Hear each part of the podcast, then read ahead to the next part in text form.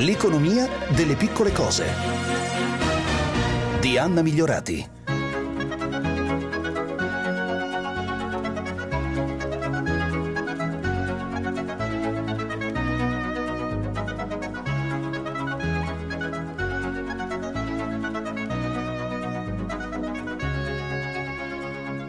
Venezia, Firenze, Roma, una gita fuori porta? No, anche quest'anno i ponti di primavera scombinano un po' i piani. Riaperture sì, ma ci vuole prudenza. Però noi siamo per non dimenticare quelle che sono le mete di sempre in questo periodo, le città d'arte, e allora vi portiamo lo stesso. Ben svegliati, ben ritrovati da Anna Migliorati perché prima o poi torneremo alla normalità. Ma davvero le immagini che abbiamo visto delle nostre città d'arte deserte non ci hanno fatto venire nessun dubbio su come le vorremmo vedere in futuro? Vedere tutti ben inteso perché sono patrimonio di tutti. Ma come? Allora, Andiamo subito a Venezia, in piazza San Marco, presidente dell'associazione di una delle piazze più famose al mondo, bentornato a Claudio Vernier. Immagino almeno un po' di ottimismo ci sia anche lì da voi questa mattina per le riaperture. Sì, piccoli segnali eh, di speranza e di ottimismo, ma che Venezia, vivendo principalmente di turismo, ha bisogno di avere un flusso di eh, visitatori eh, costante. Parlavamo l'anno scorso, come ne esce? Sì. Cioè... Beh, molto si sarà perso.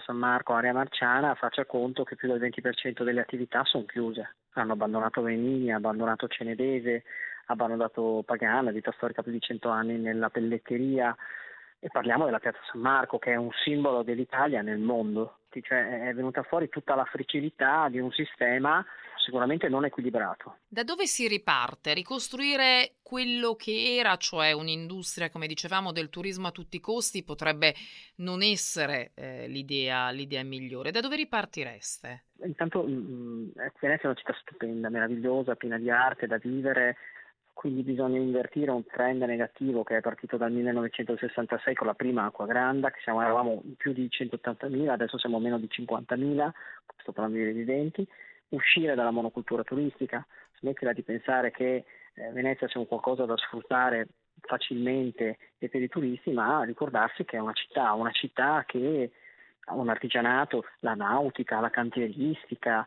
C'è questo protocollo firmato in primis dal sì. sindaco di Firenze e dal vostro sì. sindaco per ripensare sì. le città d'arte. Va nella direzione giusta? Un bel inizio ci si rende conto che non è una città che si può paragonare a nessun'altra. Magari invece di pensare ai tornelli, meglio pensare a una struttura turistica diversa. Diciamo che abbiamo imparato durante la pandemia che cioè bisogna educare un po' il turista a dire vuoi venire a Venezia, guarda che ti conviene venire quel giorno lì perché la città non ha non è a bollino arancione, cioè non è piena di gente, vieni piuttosto il weekend dopo, prenotati, perché se io ho un appartamento di 100 metri quadrati non posso invitare tutte insieme mille persone. Se ho mille persone da invitare a casa farò 10 cene. Mi sembra un'immagine chiarissima. Aggiungi un posto a tavola che c'è un amico in più. Se sposti un po' la seggiola stai comoda anche tu. Dieci cene sì, ma come starci tutti è l'eterno dilemma. E allora vi porto anche a Firenze, con noi anche il sindaco di Firenze, che ringrazio, Dario Nardella, per provare a rilanciare il turismo attraverso la ripartenza delle città d'arte. Ha messo a punto con il sindaco di Venezia un piano come dire che mettiamo da parte anche i campanili e in qualche modo ripartiamo tutti insieme.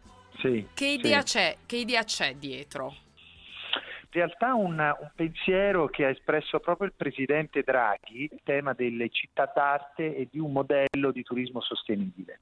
Eh, cercare di, di usare questa pandemia come un'opportunità, eh, non solo piangerci addosso. Per città come Firenze e Venezia, ma anche per molte altre città d'arte in Italia e nel mondo, perché nessuno vuole i nostri centri invasi da un turismo di scarsa qualità, eh, consumistico, di mass market. Diciamo esatto. deserti come ora, no, ma forse no. tornare al, dal punto in, al punto in cui eravamo neanche. È proprio così. Anzitutto non dobbiamo considerare il turismo né come una cenerentola né come un fenomeno sgradevole per le città d'arte, sia chiaro. Il turismo è una grandissima risorsa e infatti ci siamo accorti in questa pandemia che eh, il 14% di PIL che scompare si sente come ma non vogliamo neanche ritornare a quel turismo insostenibile per l'appunto e per questo abbiamo fatto alcune proposte al governo, a cominciare da una serie di poteri in più da dare ai sindaci.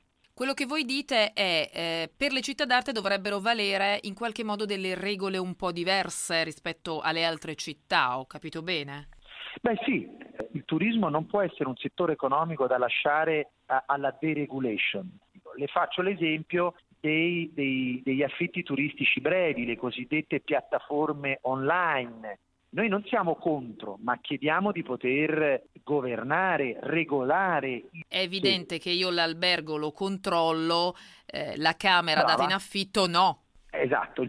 Per quanto riguarda invece i piccoli negozi, vari souvenir, ma non solo, tutto quello che ci sta attorno, anche su questo chiedete regole, mi pare di capire. Beh sì, io a Firenze ho promosso un regolamento comunale che ad esempio vieta l'apertura di nuovi eh, fast food o internet point o phone center nel centro storico, area UNESCO. Ma quanto può durare tutto questo? Abbiamo bisogno di una norma dello Stato che superi la famosa deregulation delle lenzuolate del 1998. Io sono per il libero mercato, ma quando parliamo di artigianato, di turismo, dobbiamo conciliarlo con una serie diciamo, di regole che solo i sindaci possono conoscere e mettere nella loro città. Lei diceva giustamente area UNESCO, la peculiarità italiana è che noi abbiamo delle intere città che di fatto sono dei musei a cielo aperto, mi sembra un po' questa la chiave. È proprio questo, non ci possiamo lamentare eh, che il ponte di Rialto di Venezia viene diciamo, occupato da negozietti di souvenir, che i vicoli eh, storici di Roma eh, vengono occupati da eh, kebab o, As- o, Asia Market e non ho nulla ovviamente eh, co- contro la... Allora o noi consideriamo questi pezzi di città mh, mm, mm, un pezzo di patrimonio culturale oppure siamo solo ipocriti. Ecco, guardi, io ora da sindaco ho difficoltà a evitare una stessa strada chiudano quattro botteghe artigiani, una libreria e nascano sette ristoranti e io lo trovo assurdo avendo visto quanto pesa anche dal, dal, punto di vista economico tutto questo, forse si può ripartire con una discussione che non è più solo tornelli sì, tornelli no, ma eh, su un presupposto e una, base, e una base diversa, cioè di cosa veramente vogliamo fare di questi, di questi luoghi.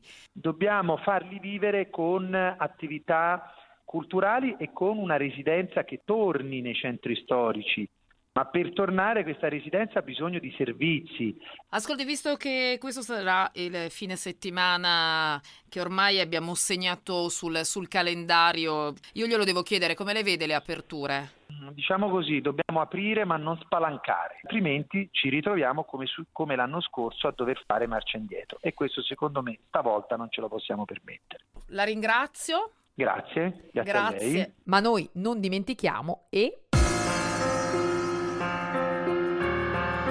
Facciamo i conti.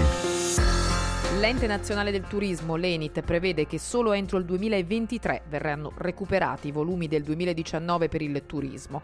Federalberghi, d'altra parte, stima che il 10% delle strutture ricettive saranno a quel punto chiuse per sempre. Quindi, benvenuto anche al presidente dell'ENIT, Giorgio Palmucci.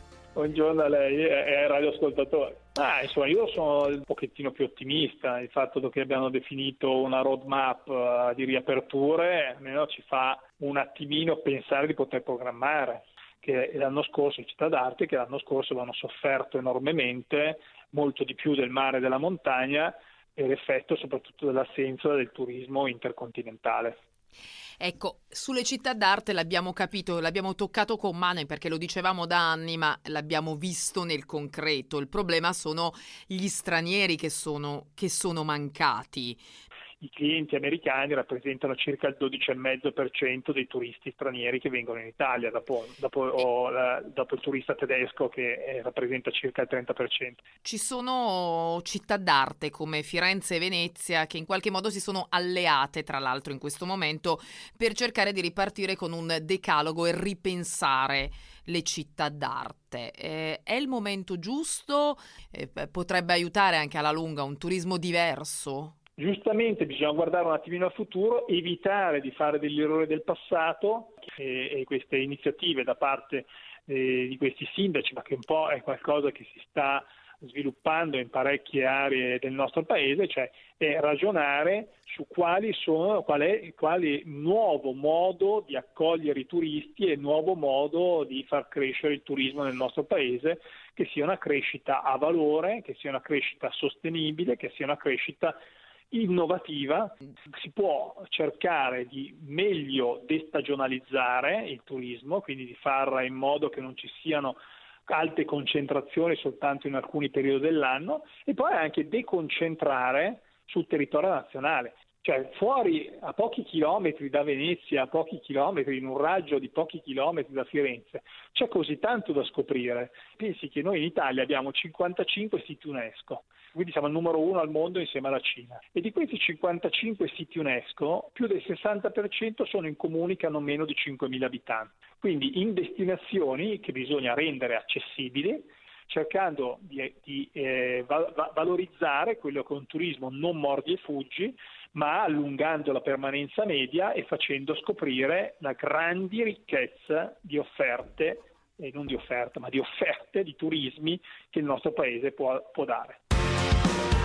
Abbiamo provato in qualche modo a farvi viaggiare eh, in questa mattina in quelle che magari sarebbero state davvero le nostre mete. Torneremo però a parlarne. Nel frattempo io mi fermo qui.